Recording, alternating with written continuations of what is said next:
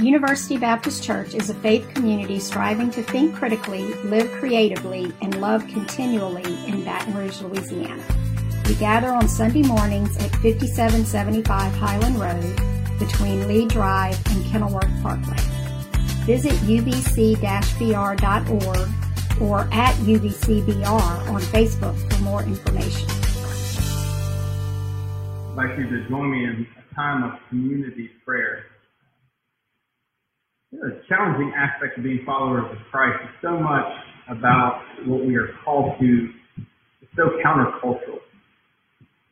And we live in a day and age where sometimes it's difficult to own our choices, own the bad ones, own the good ones. I think sometimes the most difficult thing in our society is to say, I'm sorry, I got this wrong. So this morning we invite all of us into a time of a time of confession. Now this is a responsive confession that we'll do together. The word and the response this morning uh, would be Lord, have mercy. Uh, and so I'll be offering a prayer, and throughout the prayer, um, I'll be uh, inviting you to respond with me and saying, Lord, have mercy. Let's pray with one another. You call us to follow in your footsteps. And yet sometimes we falter. And so we pray that you reach out your hands and bring us close to you.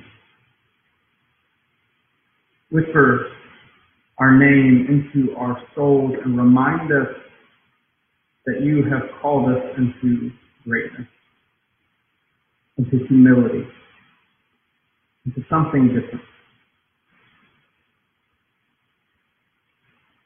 Gracious God, you are slow to anger and swift to blessing, forgiveness, and restoration.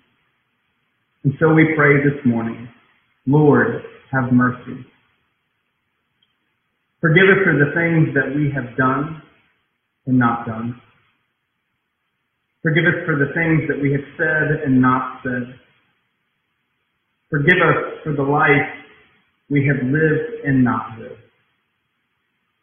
And so we pray, Lord, have mercy that we might reflect the image of the one we profess to follow in thought and word and deed, and discovering our true selves drawn to others.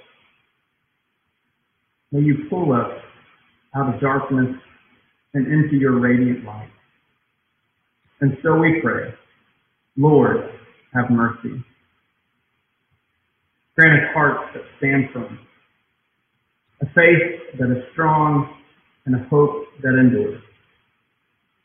In Jesus' name we pray. Anybody remember the 1981 classic Working for the Weekend? It was by Loverboy. You know the song. Everybody's Okay, again, we would play it up here on the screen and live stream, but worried about YouTube's algorithm uh, shutting us down completely.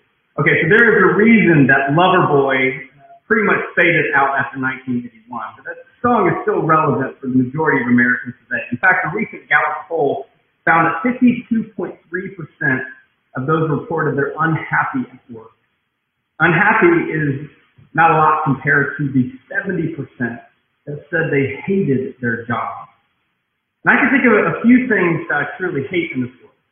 Uh, the New England Patriots, the Dallas Cowboys, and the New York Yankees just for starters. So getting my head around the fact that 70% of people hate their jobs. That's a lot of people going to work every single day thinking to themselves about everywhere else they want to be, everything else they want to be doing, uh, somewhere else besides under the rule of this tyrannical dictator that is called law. And for the reality of the statistic to hit home, we must juxtapose it to the fact that only 13% of people reported that they love their job. Only 13% of people say they love their job compared to 70% that say they hate their job. And so have you ever considered that our, our relationship to work is directly connected to our journey with Jesus? We're in our series Moneyball, why Jesus talks about money and work and busyness. And we've looked at that Jesus talks about these things a lot. Over 25% of the time. And when Jesus focuses in about work, he's not talking anything about evangelizing your work. In fact, Jesus is calling us to discover a healthy theology of our vocational calling. What if it matters what we do? Whether we speak behind a pulpit, crunch data, teach kids, provide legal services, draw blood, or, or, or hold our households together, manufacturing pharmaceutical goods, there is a calling on our lives to our vocation to use our giftedness and to pursue our passions. And what if we're missing out on a theology of work that drives us to why we work and how we work and the outcomes of our work? The reality of our work, it affects our lives. What we do for 20 to 60 hours a week, going into the office, whether or not we actually have an office itself, shapes the way that we live our lives interact with our families, spend our money or lack thereof, and, and, and for our health. Work affects our life for good or for ill. And I especially think this is important conversation as many of us are heading back into the office for the first time in seven weeks. And for this, we turn to the Gospel of Matthew, chapter 20, verse 1. Now, Jesus is going to share a parable. And Jesus often begins his parable with, the kingdom of God is like, or the kingdom of heaven is like. Now, what Jesus is not talking about is our concept of, of heaven, this distant place we go to when we die. In fact, when Jesus talks about the kingdom of God and kingdom of heaven, he uses those terms interchangeably in the Gospels. He uses them both in the past tense, in the present tense, and also in the future tense. He's talking about the kingdom of God as if it's something among us or around us or within us or through us or beyond us. And so when Jesus spoke in parables, he's trying to help his followers understand a little bit about what the kingdom is like. And for our purpose for the text, Jesus spoke about the kingdom of God. It's giving us a glimpse into understanding how the kingdom of God functions. So Jesus says this in Matthew 20, verse 1. For the kingdom of heaven is like a landowner who went out early in the morning to hire workers for his vineyard. He agreed to pay them a denarius for the day and then sent them into his vineyard. So this is an easy enough story for us to understand. There's a guy who goes out and he hires some workers and he agrees to pay them one day's worth of wages. It's a simple hire for service exchange. Except the landowner, Jesus begins to tell in this story, will then go out again at 9 a.m and then at noon, and then at 3 p.m., and then at 5 p.m., bringing new workers and promising them all one day's worth of wages. What a generous business owner, giving so many work and, and promising equal wages. But then Jesus goes on in verse 8. He says, When the evening came, the owner of the vineyard said to his foreman, Call the workers and pay them for their wages beginning with the last one hired and going on to the first. The workers who were hired about five in the afternoon came and received one denarius. So when those who came were hired first, they expected to receive more. But each one of them also received a denarius. When they received it, they began to grumble against the landowner. Now, who can forget National Lampoon's Christmas Vacation's Frank Shirley, who uh, who graciously gave all of his employees a Jelly of the Month Club membership uh, instead of Christmas bonuses. It's the gift that keeps on giving. Or who can forget other horrible bosses from movies? Remember the boss from 9 to 5, or Office Space, or The Devil Wears Prada, or The Godfather? See, we've all had horrible bosses. I once had a senior pastor in one of the churches I served. I preached on a Sunday. I gave a minimal ribbing on his behalf in the sermon. The next day I showed up at the office and he looked at me and he said, let's get a couple things straight. I am your boss. I am not your friend. And if you ever use me in a sermon again, I will fire you on the spot. We've all had horrible bosses. We've all had people that we've honestly can say have been some of the most difficult people we've ever had to work with.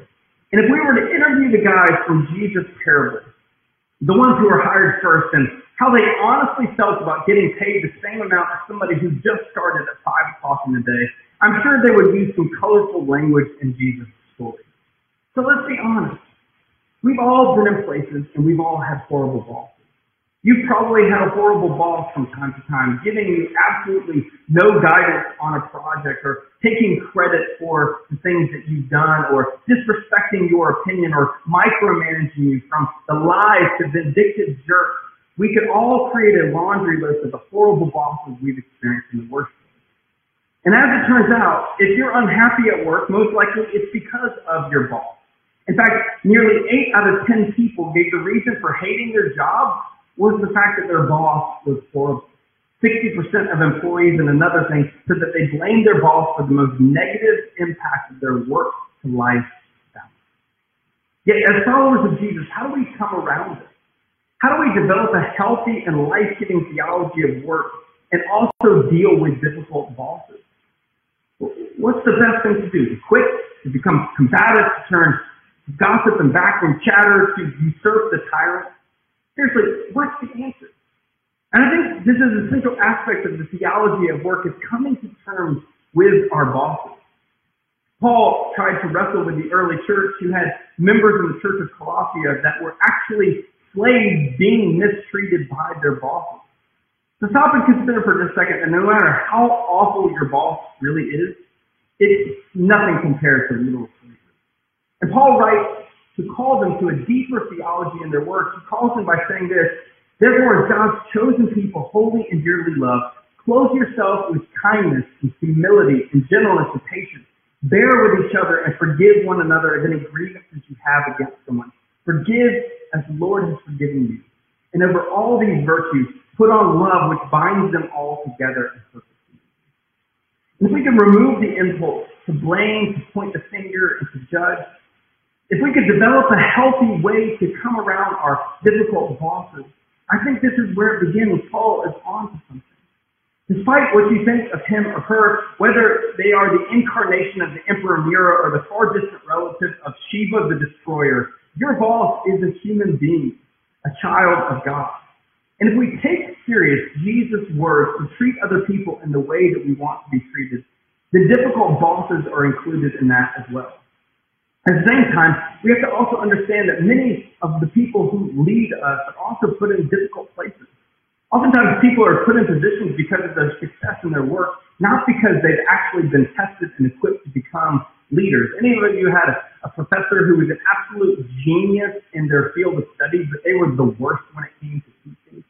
Oftentimes people are put into places of leadership because of their past experience, not because of what has prepared them for this moment.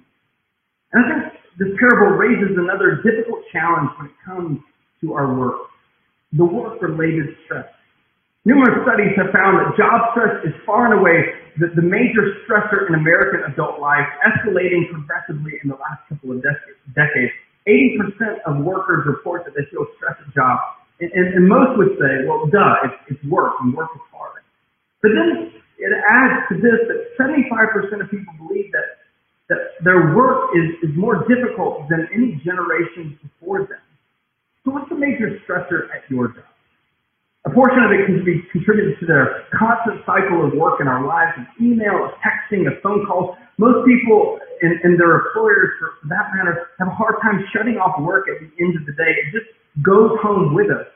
More than 13 million work days are lost every year because of job-related and stress has as much subjective as it is objective.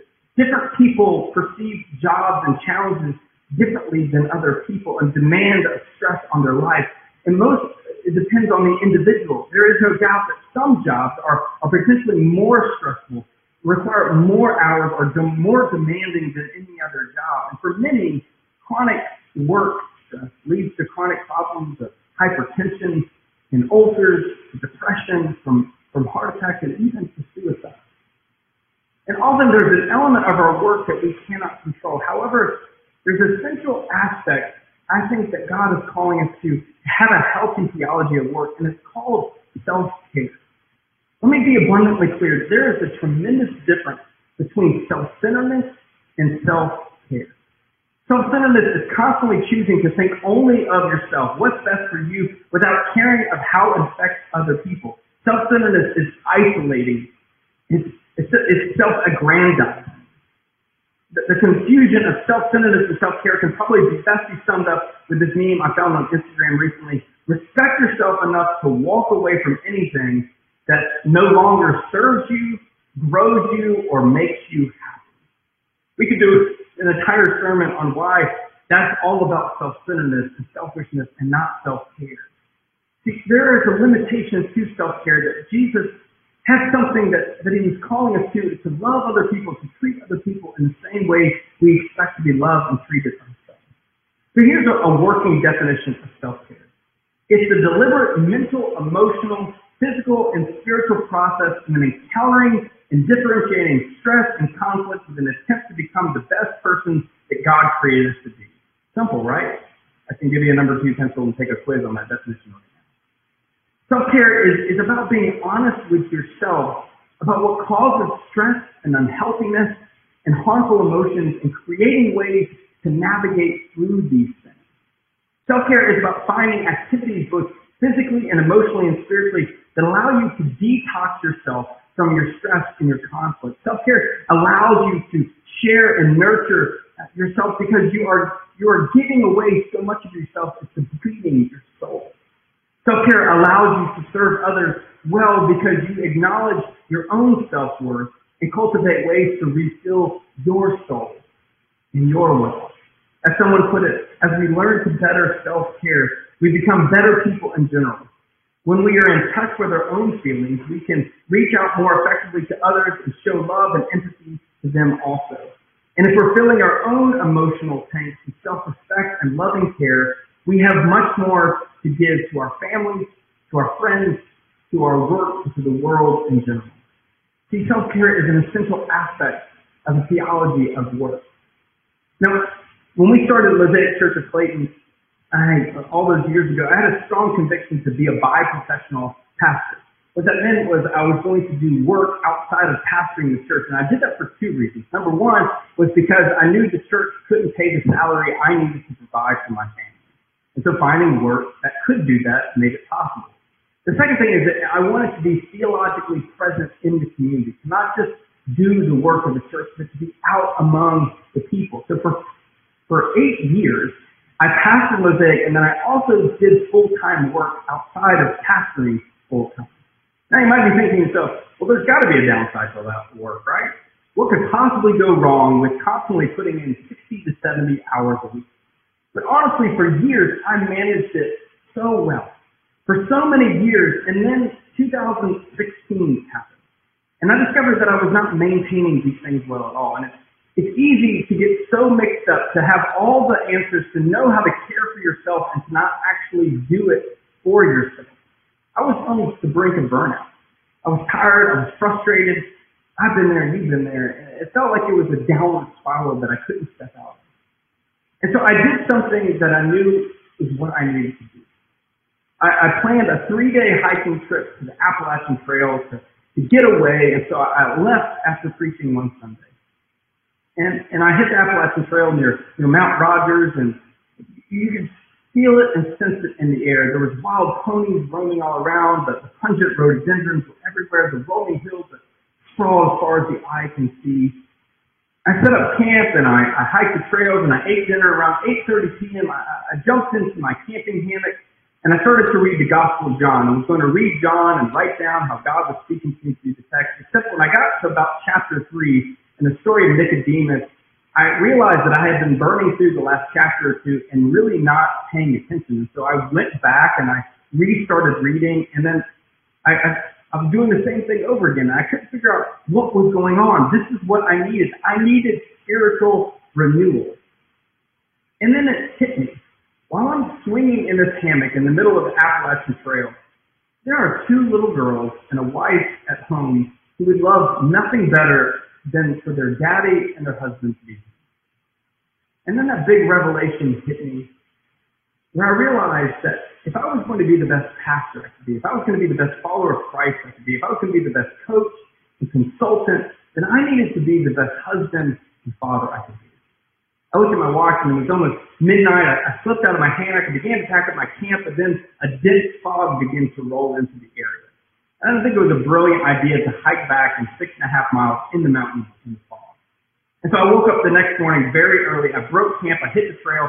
I called the girls and told them my plans for the day included all sorts of reading and reflecting. I figured a little white lie was okay for what I was about to do. I got in the car and I drove all the way home and they weren't home when I got there. So I sat on the front porch.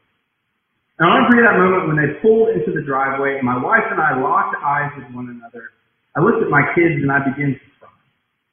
Because we all realized this is what we needed in this house.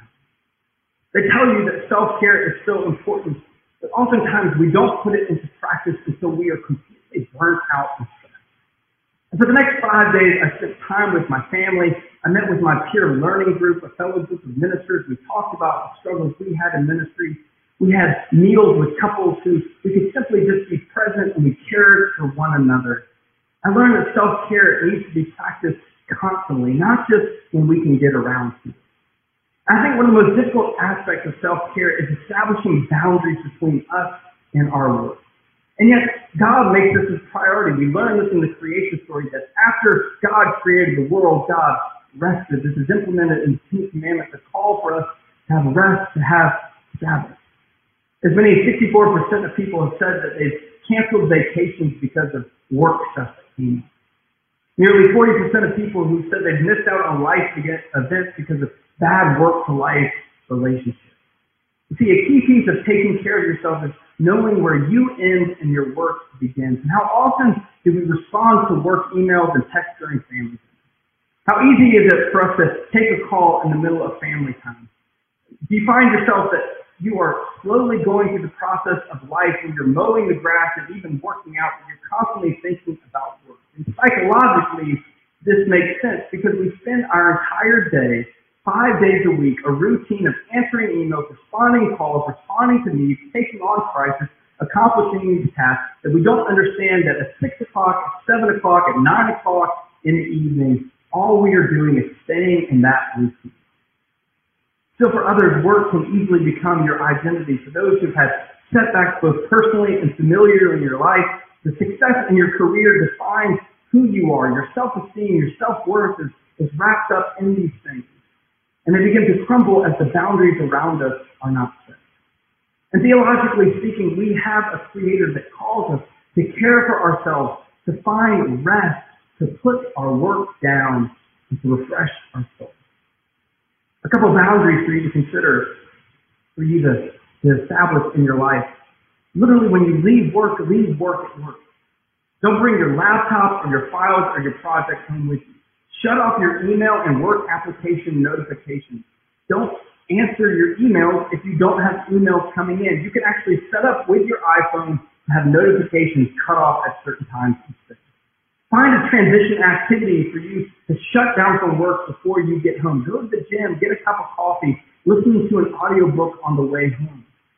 If you're starting to realize that your identity is wrapped up in your work, then maybe get back to the things that you love doing, the things that define you outside of work, your hobbies, your, your passions, whether that be uh, art or gardening or spelunking or, or kayaking or cooking or wrestling with alligators. I don't know what gives you joy, but find those things and put them into practice. Find ways to connect deeper with your family. Boundaries are a central aspect of self-care because it is intentionally giving your mind and your soul and your body rest from the 40 plus hours that you work and grind every single day. And when we can create healthy boundaries between our personal lives and our work, then I believe we can excel in our work. We can honor God through our work. The text wraps up this way in verse 13. But he said, but, but he answered one of them, I am not being unfair to you, friend. Didn't you agree to the work for a denarius? Take your pay and go. I want to give you one I want to give to the one who hired last the same as I gave to you. Don't I have the right to do what I want to do with my money? Or are you envious because I am generous? So the last will be first, and the first will be last. I think we need to recognize this is a parable. So there, there's only so much that we can dissect from it before we realize that Jesus was speaking in metaphors about the kingdom of God. And I think we found the bedrock and the foundation is that God is calling us to the healthy theology of work. And I think the transcendent truth that all of us will face hardships in our work. whether that be difficult coworkers or bosses or employees or perplexing tasks or unfair wages or challenging situations. However, these things do not change who we are called to be and who we are called to follow and what we are called to, living in the way of Jesus. You know that Jesus uh, calls us to something so much different. And the bedrock and foundation of the theology of work is fixing Jesus at the center of our work. No longer can we compartmentalize our work and our theology and our faith and our personal lives and our hobbies and our families. Our journey with Jesus is to fix Jesus at the center of our very existence and everything about our life revolves around. And when Jesus is firmly fixed at the center of our work, then we can drive towards diligence and the gusto necessary to be successful. When Jesus is firmly fixed in the center of our work, then we can clearly draw boundaries between work and life. When Jesus is firmly fixed at the center of our work, then we can find the character and ethics necessary to encounter crisis and difficult boss and destructive co-workers. When Jesus is firmly fixed at the center of our work, then we can discover our true self, the unique passions and gifts and strengths that help us to become more successful to find better life, and to give us an opportunity to not just advance our careers, but advance the kingdom itself. Christ is calling us to something better. Will we follow? Our time of reflection and response this morning is uh, some questions up here on the screen. Take a few moments to quietly reflect on these things. What's your relationship with this? What's the connection between your journey with Jesus and work? And how is God speaking to you through the text?